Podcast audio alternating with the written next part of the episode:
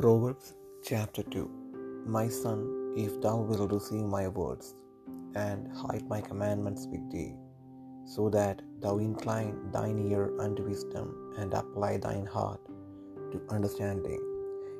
If thou criest after knowledge, and liftest up thy voice for understanding, if thou seekest her as silver, and searchest for her as for hid treasures, then shalt thou understand the fear of the Lord, and find the knowledge of God. For the Lord giveth wisdom, out of his mouth cometh knowledge and understanding. He layeth up sound wisdom for the righteous. He is a buckler to them that walk uprightly. He keepeth the paths of judgment, and preserveth the way of his saints. Then shalt thou understand righteousness and judgment and equity, ye every good path.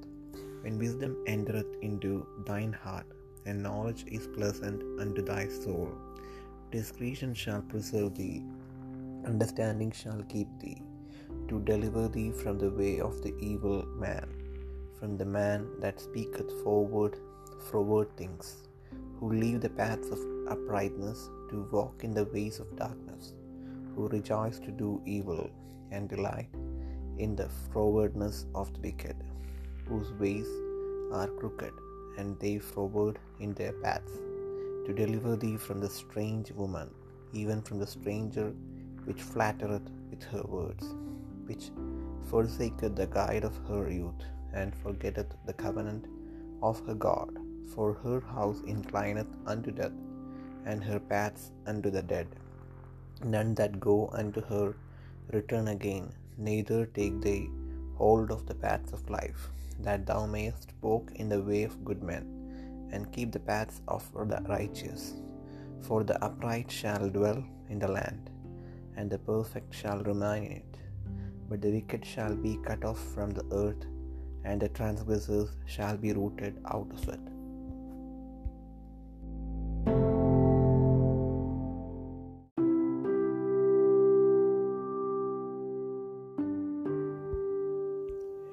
സദൃശ്യവാക്യങ്ങൾ രണ്ടാം അധ്യായം.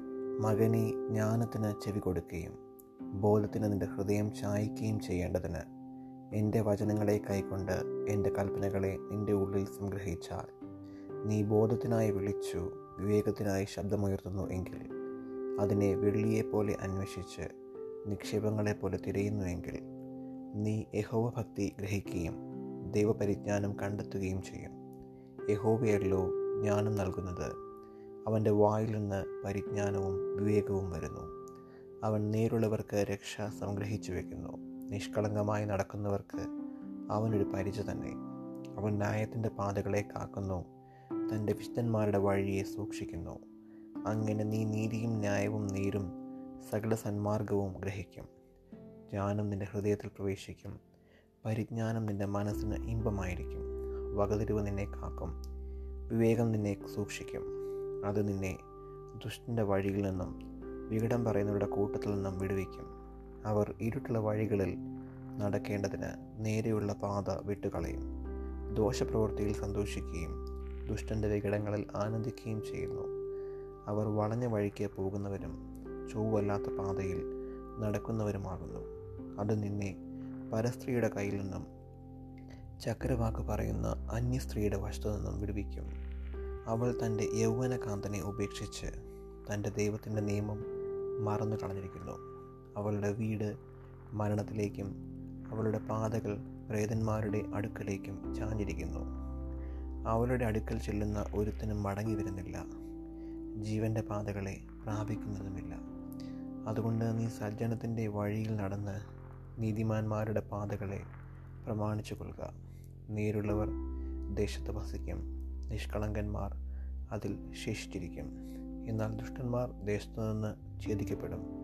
ദ്രോഹികൾ അതിൽ നിന്ന് നിർമൂലമാകും.